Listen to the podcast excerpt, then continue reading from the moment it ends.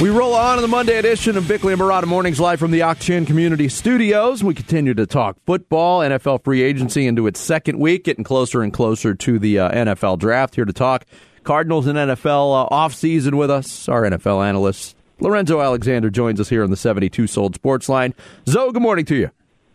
Hey, what's going on, fellas? How you doing this morning? We're doing good. We've spent some time, and I know the other shows on the station, and a lot of fans are asking similar questions about uh, the Cardinals' approach to free agency. It's been very tepid, to say the say the least. Right. What do you make of this strategy? I, I know bringing back your own free agents is key, but they've lost some guys, and you could make the argument, Zo, that they have not upgraded any single position on their roster.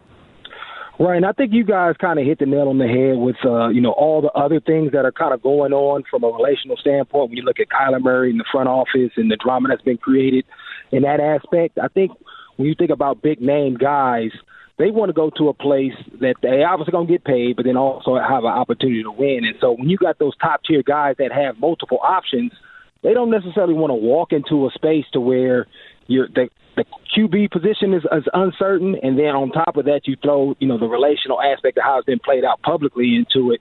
You know, the game of football is hard enough to win as it is. Just when everything is is above board and is and is you know a one.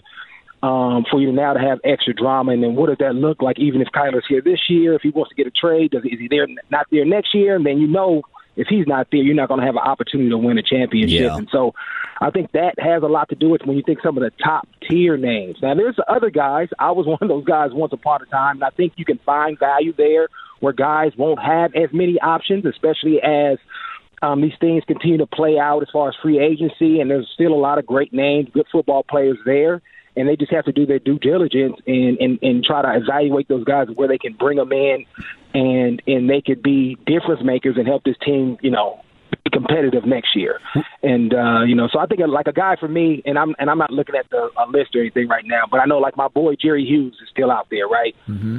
You know, um, great pass rusher, can play Yeah. the run, uh, great leader, veteran, and can upgrade your your defensive line room and, and bring value there. Now, is he going to go out there and get you 15 sacks? No, but he's going to be impactful. He's going to be able to help you win games, and ultimately, that's what you want to do. And he'll be able to train up whoever else is in that room as far as whoever's the next.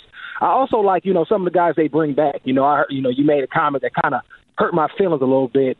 You know, uh, special teams, spare part guys. You know, and that's how I started. But if you can identify those guys on your roster that you can continue to develop, and that's what the great teams do: develop those spare part guys, special teams guys into starters to where they can now be productive and, and actually help you on offense and defense. That's where the great organizations are Yeah. able to do because you take care of your own guys and build from within.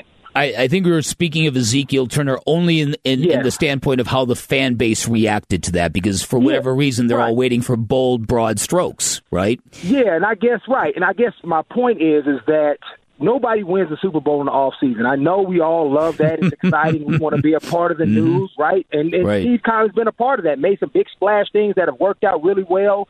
Man, we're going to be good, but that hasn't won uh, the Cardinals anything. And so you, sometimes you can't you can't participate in those things every single year, right? Uh, because we do have a salary cap, and at some point you have to be more strategic in finding quantity solid veterans that, yeah, on paper, like a James Conner from last year, if you can find two of those guys this year, maybe on defense, that can come in and help you. I mean that that that helps this football team maybe get over the hump, and now you now you're able to, you know, have a strong push into the second half of the season instead of fading. You know, it it was uh, to me it was very smart for the Cardinals to uh, to not give Patrick Peterson another contract given his age and declining performance, and I think you could make maybe make the same argument for Chandler Jones, whom they decided not to pay last year, and he asked for a trade, and then it ended up playing out the entire season. But if you were a guy on the outside, you, you know how players talk. They, do those kind of situations and the fact that you know Tyrann Mathieu got sideways with the organization would that help create a negative narrative that the Cardinals have to overcome going forward? Uh, it, it can. I mean, guys do talk. You know, if I'm going to sign with a team, and I one of my homeboys that I played with, you know, whether it's on the Chiefs or we went to college together, I just know you from being around the league.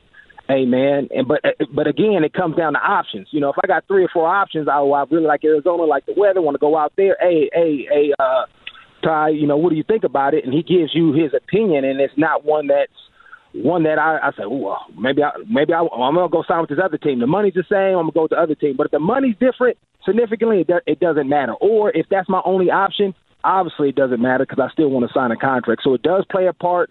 It just all depends on the guy's situation and his options and where he is at in, in his career. Lorenzo Alexander, our guest here on the 72 Sold Sports Line. Going back to you know what what Bick and I had talked about and what you brought up earlier about the relational part of all of this. How much at this point, Zo, are you expecting this Kyler Murray contract situation, his desire for a new contract, to be a distraction as we get closer to the beginning of mini camps and OTAs and training camp? It's going to be a distraction until something gets done. Either he gets moved or you know uh, he signs that new deal. Um, it's, it's evident. I mean, you don't you don't come out with such a strong stance this early just to go quiet in the night, right? Mm-hmm. And so, you know, whether it's OTAs, he comes and just does bare minimum. Maybe doesn't show up for any of the voluntary things. Only comes for mini camp. Um, you know, there's different ways he can, can continue to to show that, hey, unless you give me my my contract, I'm, I'm only going to do what I have to do. Um, so it's either yeah. you move him or you end up paying him. Um, I guess you could play him too, you know, under that contract. Um, and then it's it comes down to is his heart in it. And if your heart and your mind and your soul is not in this game, it's hard to go out there and play at a high level.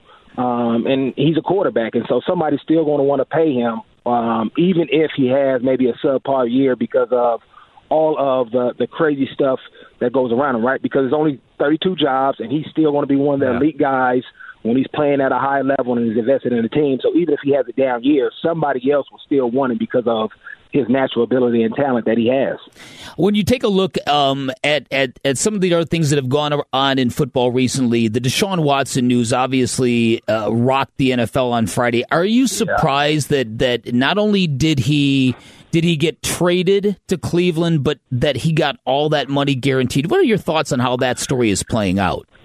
Yeah, uh, it's it's it's the nature of the beast of the NFL, right? Um, you know, uh, when you uber talented like that, the NFL is is willing to look past a lot of things, a lot of character things, and you know you want to see guys get paid, right? But you know, for a guy that or guys that do it right and do everything, and they look at a guy like that, it is kind of a bittersweet thing. You know, obviously from a, a legality standpoint, um, you know, he has been absolved from the, the criminal charges, but there's still obviously the civil lawsuit that goes along with it, and just all that stuff that dirties it up. It just it's you happy, but you're like, ah, you know, him, and you're gonna pay him like that, the guarantee. So guys can see it from different ways, uh, but it just shows you from the NFL. If if you have great enough talent, they're willing to look past a lot of different things.